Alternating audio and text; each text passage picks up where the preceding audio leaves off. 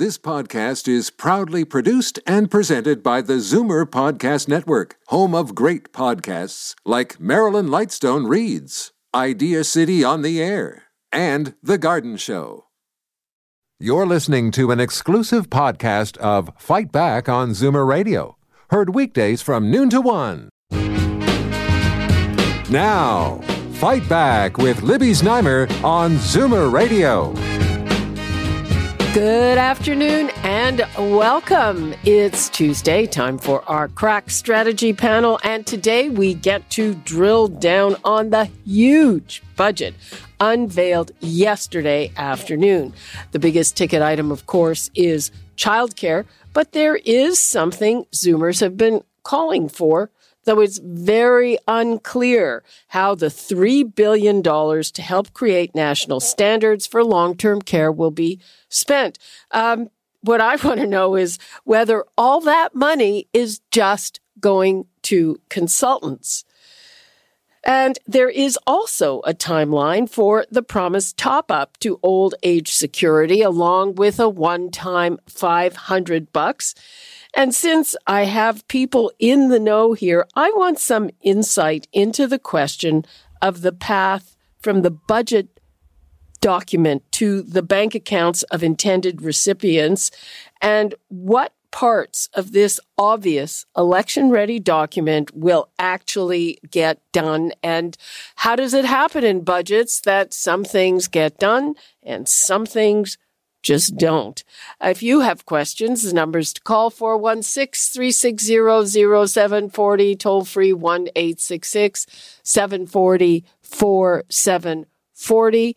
And right now, I would like to welcome Karen Stintz, CEO of Variety Village, John Capobianco, Senior Vice President and Senior Partner, FleishmanHillard HighRoad, and Charles Sousa, the former Minister of Finance for Ontario and Member of Provincial Parliament for Mississauga South. Hello, everyone. Hi, Libby. Hey, Libby. Hi, guys. Okay, so let us start with the former finance minister, Charles Sousa. So this is a, a huge budget. What did you make of it? It is a big budget. It's a big deal for uh, Minister Freeland, who this will be her first. And um, I got to tell you, there's a lot of fiscal and economic challenges. Uh, she's obviously doing a budget to support uh, her minority or to support Trudeau's minority government to get the NDP to buy in and the Greens. It is a kind budget to many. There's a lot of spending for sure. The question is, you know, the sustainability of all the program spending that's happening, and there's two forces at play for her. She, you know, on the one hand, they're trying to support the the, the, the pandemic, while at the same time look for a recovery plan to increase economic activity. Not easy. And some of the work that's being proposed and some of the spending, which there is a lot of, uh, to your point earlier, how is it going to get into the hands of uh, the people? Um, but there's deficits and there's not just a federal deficit. I mean, there's also provincial implications. And, you know, economists like Don Drummond have commented on the shortcomings of some of these budgets. But I feel for her, it's, it's a tough spot. Hasn't been done in two years. And uh, I, I say we, we uh, mind you, it's also something that's prevalent around the world. All budgets around the world are in the same predicament. John Capobianco, uh, my my question about consulting. Obviously, one of the things that we are most concerned here is this question of national standards for long term care. We know, we understand that it's a big schmozzle because of the, the the jurisdiction issues. It's a provincial jurisdiction; the provinces have to buy in. But is it possible that that whole three billion dollars is just for studies and consultants? you used my favorite word, Libby Schlemazel, uh, to describe certain things. And I think from that perspective, I, I think it is. You know, look, I um, um, and I give full credit to uh, the former finance minister Charles Sousa, who's who's delivered a number of budgets, probably a third in length uh, to this one. This one was over 700 pages, so there's no doubt it was going to be uh, everything to everyone uh, including you know pledging of over 100 billion dollars in new spending and, and whatnot. So you know, uh, from from the perspective of the budget, Libby, I would say, look, uh, you know, extending some of the programs that are COVID related, I think was good news. Um, it's certainly expected and, and, and, welcome news to small businesses and, and, those individuals that, that need it. I think that that insurance that they're going to be extending those until I think the fall uh, is, uh, is, is welcome news. But when it comes to national standards, you know, there's a couple of things that they've missed. Right, they missed the pharmacare, which was a big item that uh, that the NDP Jagmeet Singh wanted to see in the budget, and it, I think it, it, barely got a mention, if if, if not uh, if, if just a couple of mentions. But the child care, to, to your point, uh, is, is another one of those big big items that the government is talking about with respect to national standards and stuff. And, and there was some level of, of need because of what we saw from the pandemic and, and the challenges that long term care facilities and, by the way, childcare and, and other facilities were, were having. So the federal government needed to sort of look at maybe putting national standards to, to those areas. But when you start talking about studies uh, and and you know paying consultants to look at that, that to me it sounds like years away. Uh, and I think that's where the frustration in this is, Libby, and that is people are going to look at this and say, well, there's no action item on this. There's no particular timeline. You know, we're talking about studies and, and, and looking at committees, and, and, and that's always a liberal code for, you know, obfuscating and putting this thing down for, for years to come. So I don't know if it's ever going to get done. Well, and, and, frankly, to me, three billion for consultants is a, is a is a lot. I mean, uh, good news for you guys, I guess. Well, you know what? It, it, and it depends, right? And it depends on the consultants they get and, and what happens. And, you know, the other thing, too, is if you get too many consultants, they trip over each other. Nothing ever gets done. So there's always these, uh, these pitfalls that comes with this kind of stuff. So I think the devil will be in the detail with respect to how they, they enroll this. I think there's some support for this, but but also I think the provinces are going to have a big say because it's it's it's their jurisdiction as well to see what you know what how they're going to implement this and, and what kind of money they're going to get to to ensure that this gets implemented in their respective respective jurisdictions. And Karen, you know, John just mentioned pharmacare. So pharmacare, uh, and I saw some interesting commentary on this, and it sort of was, well, you know, uh, pharmacare was it was a shiny object, and the prime minister maybe got bored of it, and if they promised all this money for childcare, then they can't do pharmacare at the same time, and I don't know. I guess the difference is there is a number attached to childcare, but uh, I mean, what about all that? You know, it's this budget is all about childcare. The last one, pharmacare, but what's going on? well, yeah, it. You know, I think they looked at it that they've they've checked all the boxes. You know, they, they've hit childcare, they've hit um, with supports, they've hit seniors with supports, they've they can do, you know, uh, quote unquote infrastructure. They tick that box. So I guess they felt that they ticked enough boxes. They didn't need to tick the pharmacare box. Um, but what is concerning, I mean, there's a lot of things that are concerning, of course, and one is that it's great to make a federal announcement about childcare, but it's completely dependent upon the provincial buy-in. Um, it's another thing to make a, an announcement about pharmacare because they actually could deliver on pharmacare. And so it, it's one of those things you just have to wonder how much of this is really going to um, they're big pronouncements, they're they're big aspirations, but to your point, you know, if we look two or three years down the road, will the needle have moved around child care? Will it have moved around long-term care and and how the national standards have been developed? Because for heaven's sakes, that has been studied and studied and studied over the last ten months. I don't know that there's anything more we can learn about what is required to elevate that standard of care in assisted living and senior facilities. So there are some questions to your point, Libby, about you know these big announcements. How do they get targeted, and when do they get realized? And some of the assumptions, which I think are particularly dangerous, is the one about interest rates staying low and li- limited inflation. Because I can tell you, at Variety Village, we received a grant to do capital renewal in our facility, and we can't get some of the materials because there's so much demand and not enough supply. And little things like the price of wood has been three times it shot up three times what it was this time last year. I mean, tell and, tell and, me about it. We are um, w- w- at home, like we're just trying to do uh, uh, some some fix ups and renovations, and suddenly we're told that you know two by fours cost three times as much as they did last year.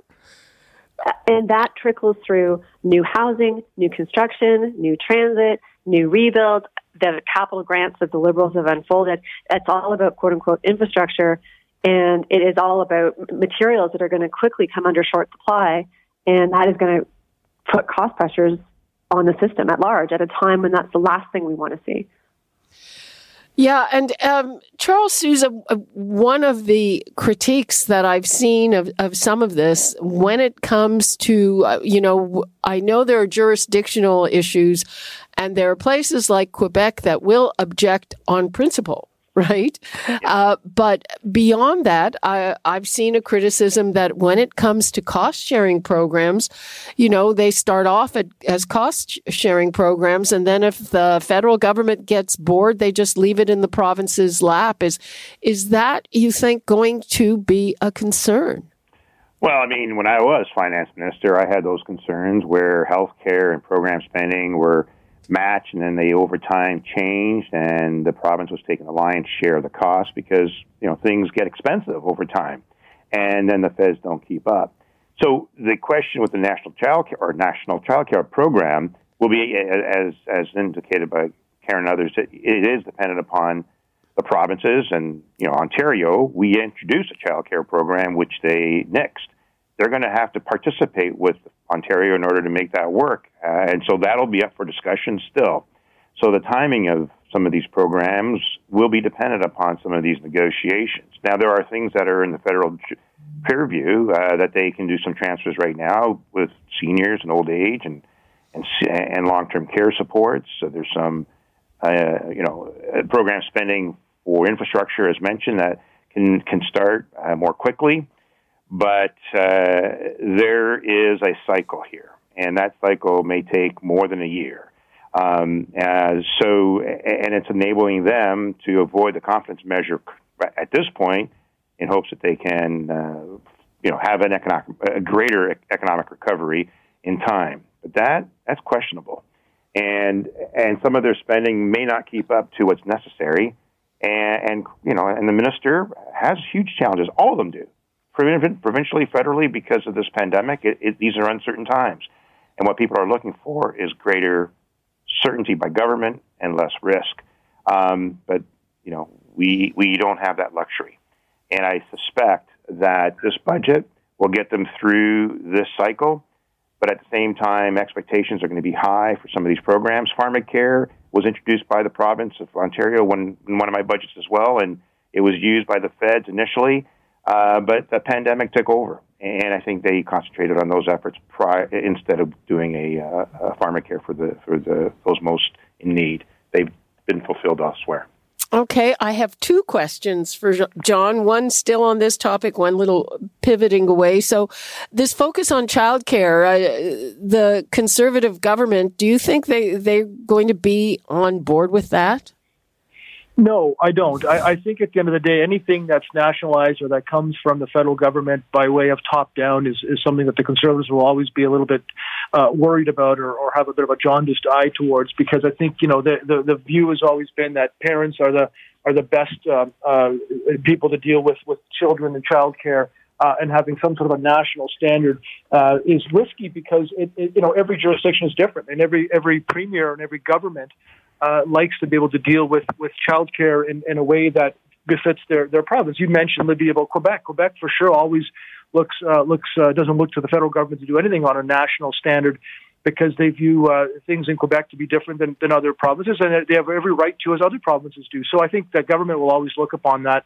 Uh, the conservatives and, and, the opposition, certainly, you know, not so much on, on Jagmeet Singh, who's been calling for national uh, programs, but certainly the conservatives have been. And I would also say one thing too, and, and Charles knows this as a former finance minister. Any cost sharing or any any discussions of cost sharing between the feds and the provinces uh, are always full of risks because you know it, it's one thing to talk about it and have it in a budget, uh, it's another thing for it to come roll to be rolled out and for it to be implemented in a way that both parties want to see it done. And then you throw a pandemic in when provinces are looking for the feds for all sorts of money with respect to health care and other spending. Uh, you know these kind of programs get delayed and pushed back because of the uh, the urgency of what, of what of what we're in now. So so I, I look I look I look at all that from from a from a totality perspective, Libby, and have some some concerns with with with respect to how it's going to be rolled out. Okay, and John. Okay, pivoting. To Queen's Park.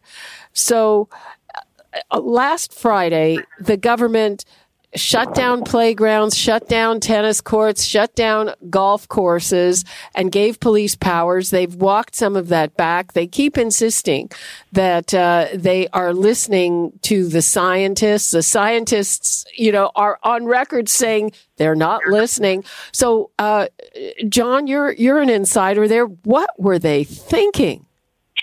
Well, look, you know, they obviously had a bad week uh, and, and, a, and a bad um, and a bad weekend for sure. I think the premier, and I've said this before on air, and I've always been a defender of the premier, and still am, and, and the work that they tried to do, and, and and how they're trying to deal with it. And not just this premier, but all premiers. And I've also been very supportive of the prime minister when he's done good things because I think we need to be, and, and we need to acknowledge that.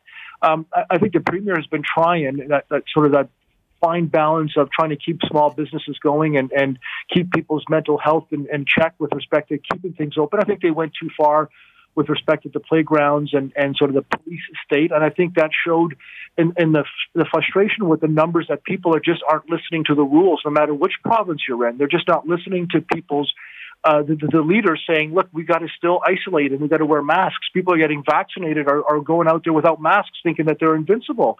So I think that there was a bit of a, you know, we got to lock down. We got to get tough with this. And, and with respect to the borders and making sure that there were some checkpoints at borders, I think most people would understand that. But I think he went obviously too far and they recognized that and they moved back on the, uh, not only on the playground uh, and recreational park uh, outside activities, but also with respect to police being able to check uh, folks that they think might be uh, might be random. So there's no question they had a bad uh, a bad week and a bad weekend, Libby, and, and obviously they recognize it. And, and any government that recognizes there's a problem and decides to change it quick quickly and recognizes that, I think you know is, is a good thing. And and obviously they're they're going to keep monitoring the situation as they should be.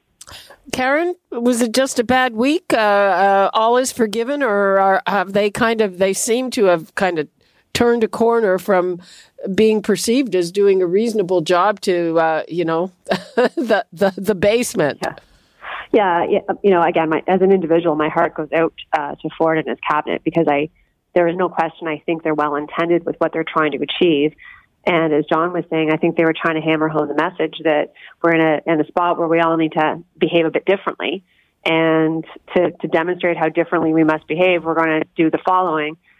And and I also you know, I think that the science table maybe felt that they weren't heard, but you know, also they're maybe asking for things that the government actually can't deliver on because they keep hammering home that they need that the government needs to impose sick days, but that's not something they're in a position to do.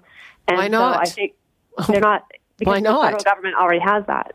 And well, th- that's an excuse. That is that is what they say. Libby, it's also a reality, and that employers are responsible for sick days. And so I think that what Peel has done is actually a more effective strategy. It said to employers, if you don't help your employees stay home when they're sick, we're going to shut you down.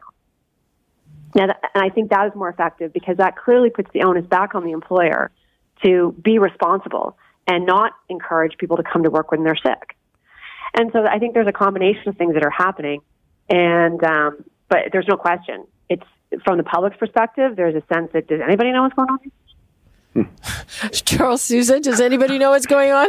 yeah, you have to ask, right? We all ask the same question. And listen, the premier isn't a, is indeed in a tough spot because times are tough, and and I certainly can't appreciate uh, what what they may have to deal with, which we, we didn't have, right? I mean, we had a global meltdown financially, and we did what we took. We we took measures to overcome, and this one is still underway. I mean, he's dealing with things every day on this matter, but Ford Nation is indeed taking a beating. I mean, he seems to be making decisions on the fly.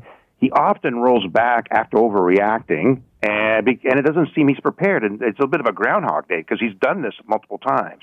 And of course, then there's the blame game to deflect the issues. But I, don't know, Libby. And John, I'd rather have you as the premier at this point because you seem to have a sense of being straight and you speak uh, clearly, and, and, and it's not enough to say, my friends, I will double down. Well, that's nice and folksy, but it's not specific, and and that's not leadership. So I, I feel for him. The NDP, of course, now they're calling for the Auditor General to do a review, and that's just an exercise in trying to shame him sometime in the next few weeks. But what we need is direction now. We don't need the photo ops or the platitudes or the overpromise. Or the blame for that matter. I'm with John on this, and I'm with Karen. I mean, they need to work together, minimize the degree of uncertainty that's there, and find a way uh, to help those most in need. And uh, sick days is something that has that that existed and they removed. And what's happening? People are going to work sick because they can't afford to stay home. Well, yeah, um, uh, and. Stephen Del Duca, the current leader of the Ontario Liberal Party, has called for Ford to resign, called him the worst premier ever. Charles, uh, uh, what's your view of that? Um, uh, you know, Stephen needs to get uh, his message out. He needs to be heard. Here, he's in a tough spot too. He, he's the leader uh, of a party that doesn't have official status, and yet we are tied with the conservatives in many ridings now, which says a lot, not about Stephen as, as much as it says a lot about Doug Ford and the lack of confidence people seem to be having at this point. Um, so uh, Stephen is very articulate. Uh, he is uh, an individual who knows his stuff and he's well prepared. Um, he doesn't have the same degree of warmth as Doug does, uh, but he does have the ability to make it happen, and he's needling Doug all the time because he needs to, and that's what the opposition does. Hmm. John, I mean, uh, it's true. Uh, Doug Ford comes across as sincere. He has a lot of warmth, but you know, uh, uh, I'm remembering all those things that, that he got so worked up about and said he would deal with. He didn't deal with them. Uh, try uh, that iron ring around long term care. Well, and he's he's still working on that, and and, and Libby, you know that that he is spending a, a lot of money, more than any other government and, and jurisdiction on long term care, and it's a, it's a work in progress, and he, he identified that. I think that's something that he still continues to focus on. But, you know, look, I, I don't ex- I, I don't expect anything less from the opposition when it comes to you know their attack on on, on the premier that's been from the very beginning. Um, you know, and, and we've seen that. So their calls for his him to resign are, are obviously you know why wouldn't your why wouldn't you want your your major competitor to resign at a time when, when you're fighting for his position? But look, you know the thing is is that what I don't what I don't see from from the NDP leader, and I haven't seen from the NDP leader for the last year, certainly from Stephen Del Duca, you know, it's, it's one thing to, to complain. They're in a good position as opposition leader to complain about things, but where's where you know they've never come up with a solution or a thought or something to say, well, listen, if you did it this way, you know, they, they, so that's always been the problem, and, and it's it's going to be like that with any leader. Uh, you see it at the federal level as well, but also with other premiers. But look, at the end of the day, I think they have to deal with what they've got every day. There's changing dynamics of this pandemic, um, and I'm hoping that uh, you know I've got my my uh, appointment for my vaccine this coming Friday, so I'm happy about that. Uh, and I think as more people get vaccinated, not only in Ontario and in Canada, the better it is. And I think that will be the ultimate solution to all this: is just people getting vaccinated. Hopefully, uh, Karen and and guys, I have some breaking news. This is really interesting. That Toronto seems to be following Peel Region, and they will be issuing one of those Section Twenty Two orders uh, to close any workplace where five or more confirmed cases are identified within a two week period. So, um, uh, you know, at, at this point, I'm starting to think, hey, w- why didn't they do this sooner? And congratulations right. to Lawrence Loh for being the first one to do it. But, you know, uh, if you were waiting for the province to do it, uh, you know, well, I, at least they're getting to it now. But, but you've got to think, hey, you know, this should have been done before. Can, can I jump in? Yeah, that's for you. yeah, there is no question. Because as a workplace, it's been shuttered for the better part of a year for most of um, what I do. Looking around and seeing that Amazon plant, the Amazon plant has exposures and, and transmission, the Canada Post plant has exposure and transmission. There is, you know, rapid testing kits that are going unused someone who's been sitting by the sidelines waiting for something to happen, knowing where the transmission, 50% of the transmission is occurring, you know, finally there is some action to target at the source. And, you know, all other approaches, to, you know, to limit um, people crossing the border are ludicrous. And, you know, we can, you know, lecture people and nag people all we want and ask them not to go to work if they're sick. But, you know, fundamentally, now it's up to the employer to take the action that they should have been taking all along but weren't. So I think, hallelujah, for once, something's making sense to me. Okay, here's another thing. I saw a very moving interview with a worker who said that that her uh, stress worry day starts when she is on the TTC getting to work. There are all kinds of people there with no masks, and I'm sure they all have very good reasons for that. And that is, I have to say, one thing that I have never believed that there is not transmission on the TTC. Right. Uh, who wants to take that, John well, or Karen, Charles? Karen ran the TTC. Pardon? I said Karen ran the TTC at one point. you know, Libby, I had I may I may have mentioned this in a previous call. I had a TTC worker email me um, asking for me to provide persuasion or support because I made them an essential service when Doug Ford's brother was alive as mayor. And he's complaining, saying, "Listen, we're in need. We're on the front lines, and we got to get vaccinated, and, and we're not getting it." And it makes no it makes no sense that that is not happening it also makes no sense that we don't have maybe an opportunity at these TTC locations to direct people to get vaccinated themselves. Um, it is concerning, absolutely. But what and about on the buses? Everywhere. Well, no, no, no. I mean, the workers. That's uh, seems to be a no-brainer. But, but you, you, we've seen the pictures of those crowded buses with people who aren't wearing masks. Yeah, yeah, and and, and then how do you enforce those matters? You know, it, it, it's it's a it's the, the transit system. Now the GO lines seem to be vacant. No one seems to be on them. Every time I see them, they're they're empty. I'm not sure what's happening in the mornings, but um, you, what can you do? You got to get those uh, those that are working on those stations, the employees vaccinated, and encourage as many people that have to operate in that environment to be vaccinated as well. Well, and, and maybe just quickly too, I know that the TTC is working hard, and they have been working hard since the pandemic to ensure their buses, the tests are being done, they're wiped down on a regular basis, and all that stuff. So on the inside, I think they're doing the best they can. But obviously, the concern is people that go on the bus without masks. And what I'm finding, and what people are finding, is that there are more and more people that are being defiant about not wearing masks. And what bus drivers don't want to do, and unions don't want their bus drivers to be exposed to, is turning back somebody who doesn't want to doesn't have a mask and causing a scene uh, that is going to ultimately happen and, and, and cause problems for them down the road. That's the challenge, too. Right. Yeah.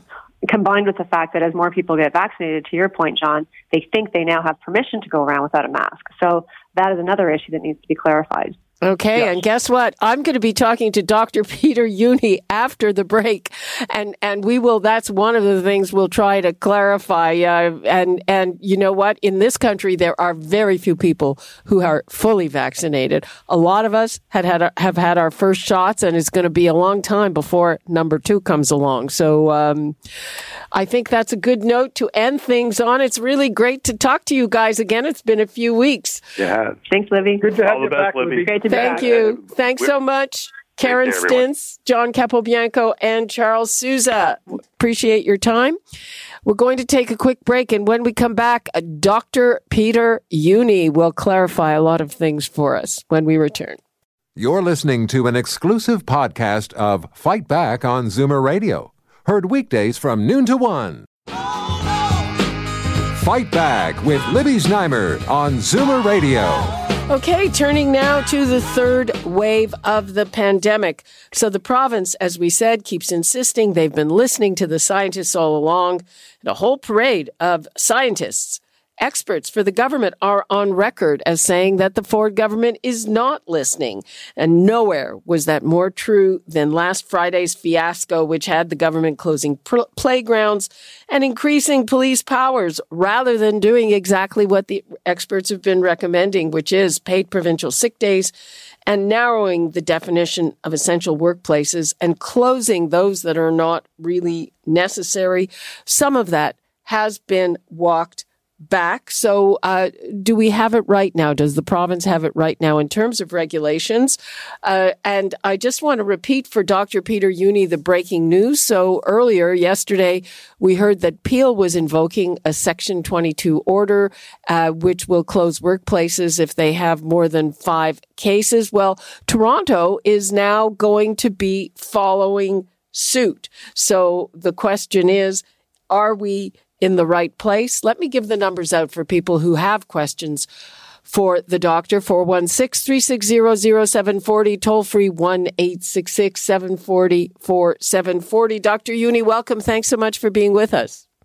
Thanks for having me again. Hi Hi. So uh, we have these two Section 22s now, uh, where uh, the municipalities, the the public officers of health, have stepped in and said that they are going to close workplaces with uh, five or more cases that can be traced to them or that can't be traced. Is uh, how important is that?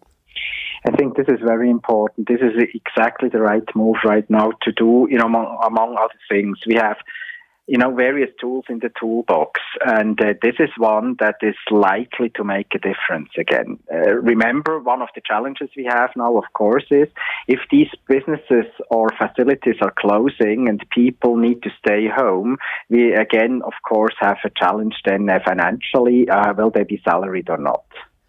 Well, that that's true, but uh, for the businesses that will also be shut down, they this might give them the incentive to pay for sick days, to pay for time when people are going to get vaccinated, and and all yes. of that to prevent being shut down. Because you know what?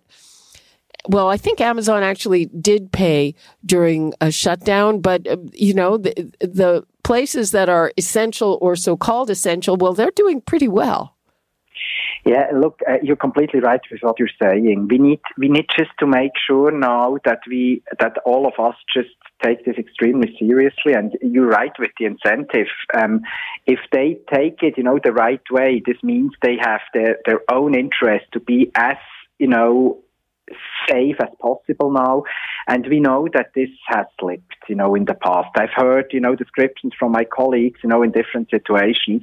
If we can get back to, to a situation where we really take this seriously, you know, simple stuff such as if you really have to be in an essential workplace, that really uh, the employers make sure and support that everybody wears a mask and everybody is able to uh, keep social distance or physical distance of two meters.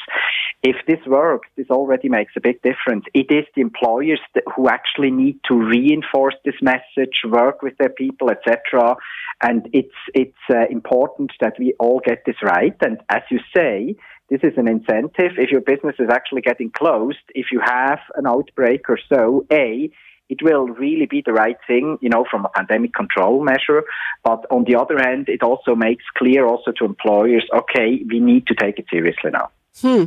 Um, this is good. Now, uh, so we had those uh, fairly draconian measures that were announced Friday, they were walked back. Uh, do you think, in your opinion, they haven't uh, walked back, though, uh, closing golf courses and tennis courts? As a matter of fact, mm. uh, my husband was taking a a walk in a park yesterday and he happened to walk onto the golf course without clubs or anything. He's not a golfer.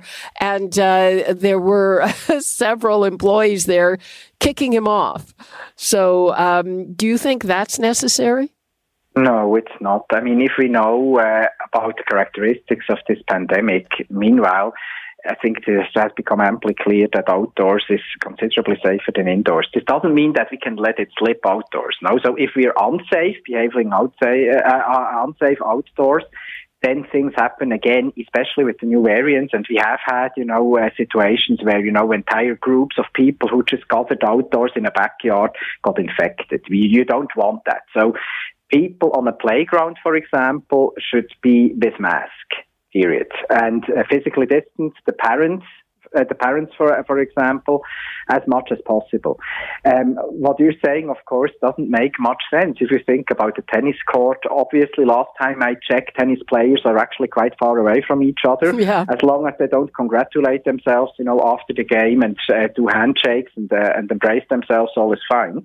Uh, so, so we just need to be a bit more pragmatic and a bit clear about how to make outdoor space as safe as possible, and that's absolutely doable. And and to to give the the government a little bit of credit in terms of their trying to reduce. I mean, um, I can tell you personally that the the street where I live is a big magnet for people to walk their dogs and stuff, and and there is a lot of very unsafe behavior.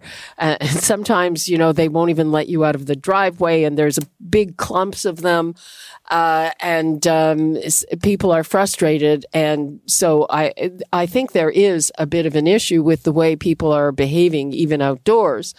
But uh, you know, I don't think that necessarily those measures were maybe a little bit much.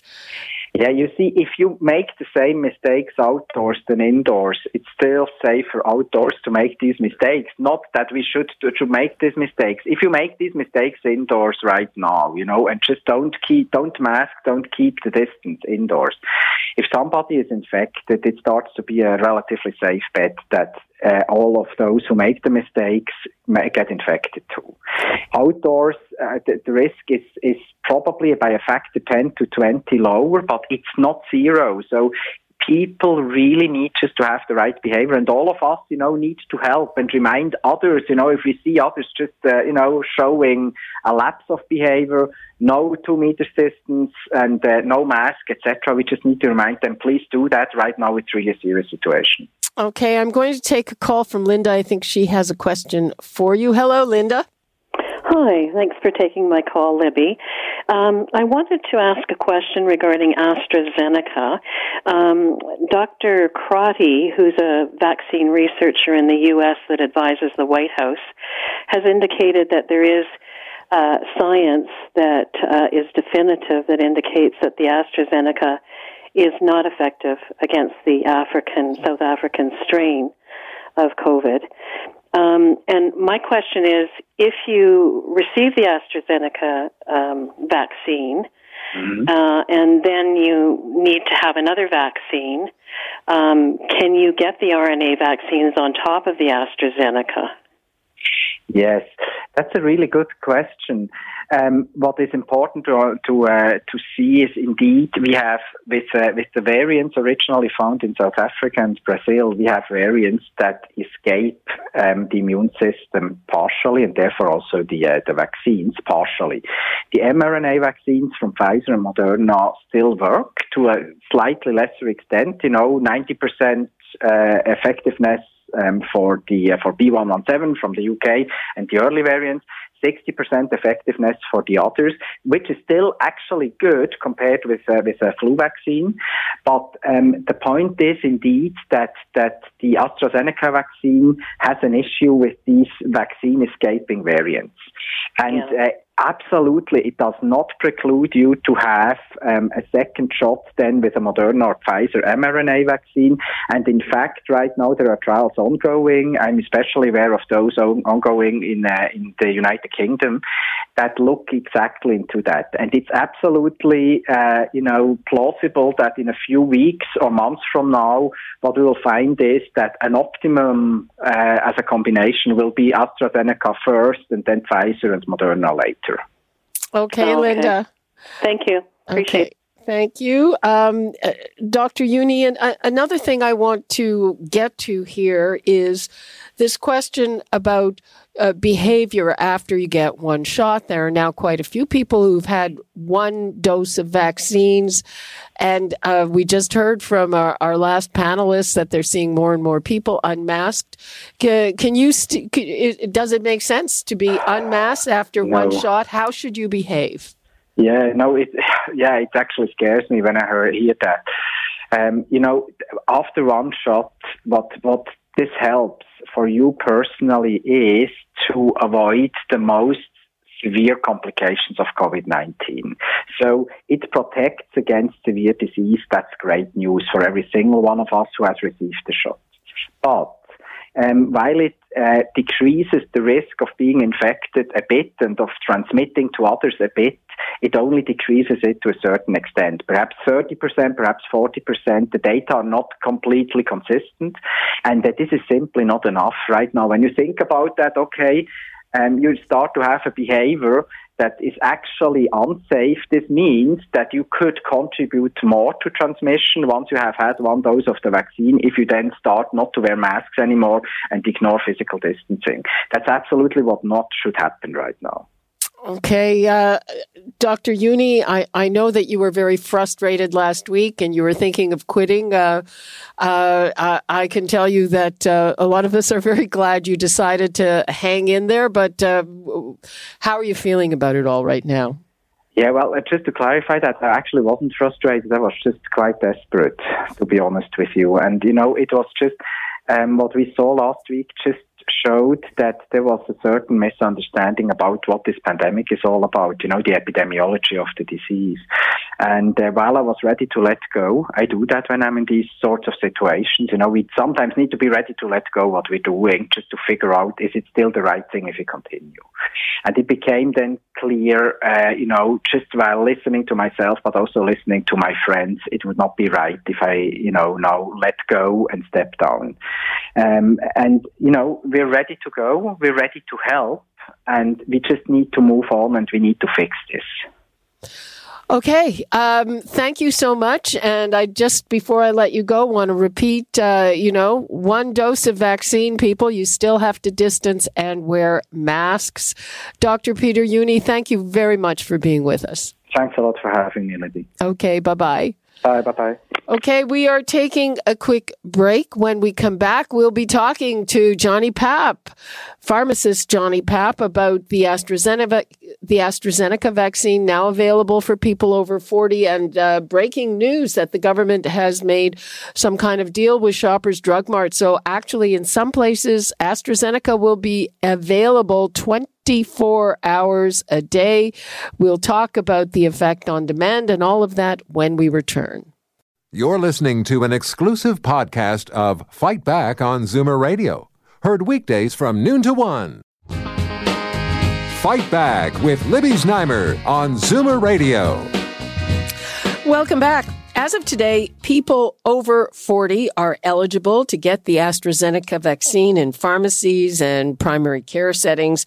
And part of the reason was that some people in the older age groups were electing not to take that inoculation, waiting for a shot at a shot of Pfizer or Moderna, a strategy that is very contrary to the best medical advice, by the way, which is get the first shot you can. As I have said many times here, I think the biggest problem with AstraZeneca is the confused and conflicting communication about the risks.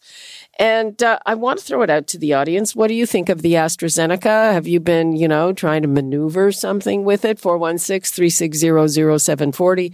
Toll free 1 866 744 740. Now, right now, NACI, which is the uh, Advisory Council on Immunization, is only recommending AstraZeneca for people over 55. And we're expecting that to change yet again this afternoon. Uh, you know, just another one in the litany of reversals. So, uh, what's happening on the ground? There are reports of a huge increase in demand for vaccines that seem to have been languishing in fridges. Uh, the numbers to call 416-360-0740, toll free 1-866-740-4740. Now let's go to John Papastergiou, Toronto-based pharmacist and pharmacy owner with Shoppers Drug Mart. Hey, John. Hey, Libby. Good to be back. Nice to talk to you again. So, uh, what is the situation in terms of the demand for AstraZeneca vaccines at, at, at your pharmacies? Oh yeah, we turned the switch right back on. You know, you were right there in your introduction. It seemed like the demand was starting to wane a little bit uh, amongst the seniors group, but by opening up the age demographic, uh, you know, I got here this morning and there's, uh, uh, you know, uh, a, a full agenda today. We're taking, uh, you know, uh, appointments now, uh, scheduled appointments, but it is going to be a packed day and the, the phones uh, won't stop ringing here today. So it seems like yeah, the demands come back. Mm-hmm. Uh, can you give us a sense of, of how many people, how many of those jabs you expect to uh, administer today? Well, you know, we're pretty productive here, so we we could get on a busy day anywhere between, you know, 250. Our highest ever has been 500 shots.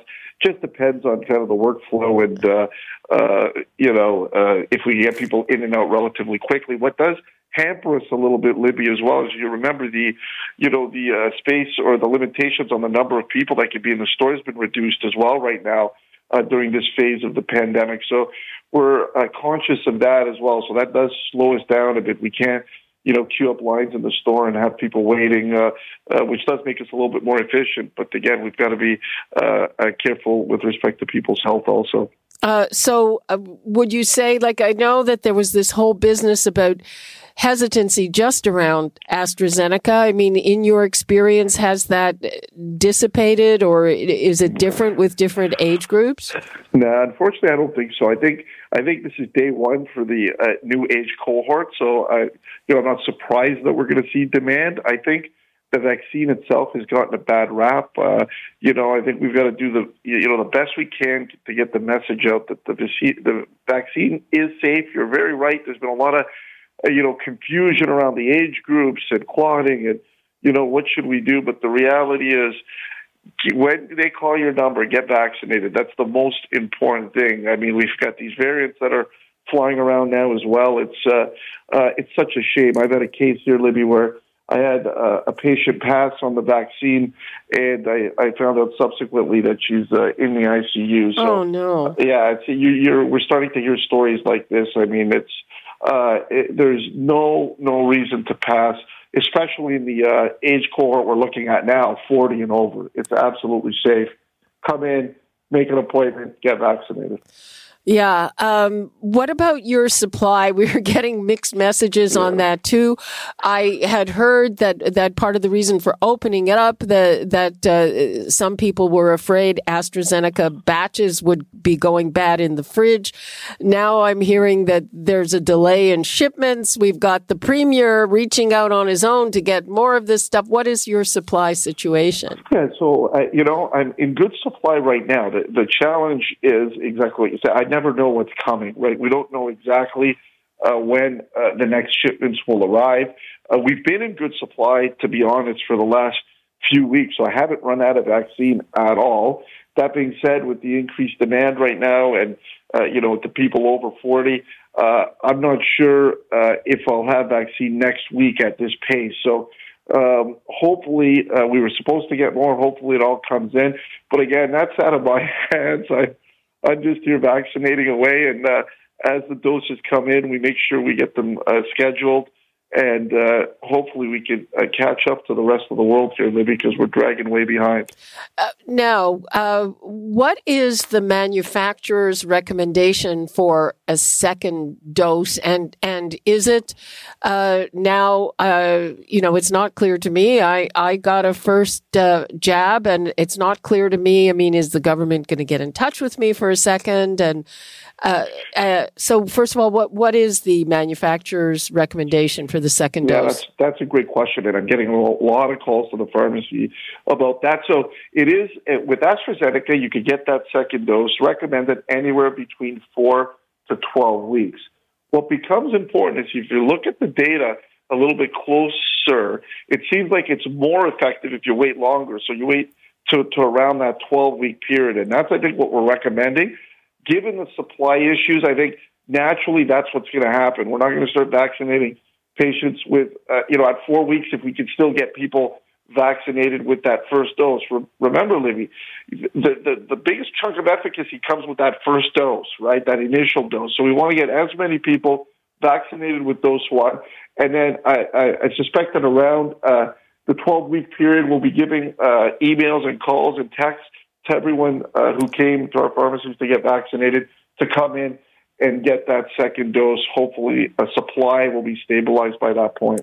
Well, uh, right now, uh, there's this business about an interval of four months. Is that just for the other vaccines, for the Pfizer Moderna?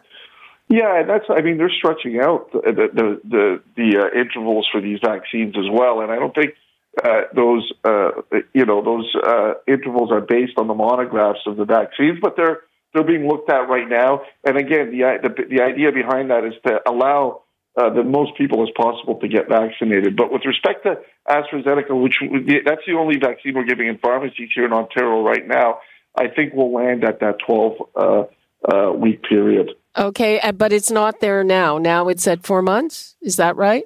No, no, no. It's it's it's always been four to twelve weeks, right? So we haven't started calling in the second uh, patients yet at all. No, no, no. I get it, but yeah. but the the the government or NACI stretched the interval oh, yeah. to four months. So is it is the way things stand now for AstraZeneca a four month interval? Uh, I don't. I don't think so. I think uh, uh the way we're going to do it is uh, at 12 weeks, we'll we'll start calling people back if we have supply, and I think we will have supply at that time. So, it, you know, naturally, I think that's what's going to happen. If we hear any different and we have to stretch it out based on that, uh, we may have to do that. But I haven't been told that as of yet in the pharmacy space, anyways. Okay, that's uh, that's interesting. But yeah. so that's a difference from the mRNA vaccines. Um, uh, we have like a little bit about you know a minute, a minute and a half less left. Uh, so uh, are are your pharmacies uh, some of the ones that are going to be open 24 hours to do this? We're, bowling that around right now. I mean, uh, possibly, Libby. I'll keep you posted on that. Um, we're a pretty busy location, so I, am not sure as of yet, but I think uh, there will be a list of pharmacies that are going to go uh, 24 hours. Uh, I think it'll add to the convenience, the accessibility. Uh, it'll give us some more time to get to uh, all these patients. But I think, uh, you know, we've seen it already happen a few times during this pandemic the demand starts to wane. And I think that's what's disappointing. I think what we need to do is really get that message out. If you haven't been vaccinated, get in, get vaccinated. Please don't shop for vaccines. It's not going to work in your favor. We don't have consistent supply yet. And it's very, very hard to predict when you'll have access to something like Moderna or Pfizer. Uh, you know, and there's a lot of misconceptions around the different vaccines already. Yeah, uh, gotta say. And we're waiting, of course, for NACI. Now, right now, NACI's recommendation is, is 55 or over. The provinces don't have to listen to that. That's right. I'm not even sure what those pop-up locations, what they're injecting, uh, in those pop-up locations where it's open to people 18 or over. We're expecting yet, I mean, you know, um, I've got to say, my opinion, uh, science should not be interfered with, but when you're a body like NACI, you have to understand that the timing of your pronouncements is going to have an effect on the public and not in a good way. Oh, I agree. And I think the amount of time I've spent between uh, vaccinations having to explain the same thing over and over. And, you know, I, I don't, I don't blame the patients. They're getting mixed messages, right? And uh, that, that causes confusion. And then we have to spend a lot of time uh, having to kind of quell uh, uh, those fears. And, you know, we could be giving more vaccines during that time. And I think we need NACI to come out with strong, strong recommendation, stick to it, and uh, let's get the Canadian public vaccinated here. It's getting a little bit ridiculous. Okay, uh, we're certainly on board with that.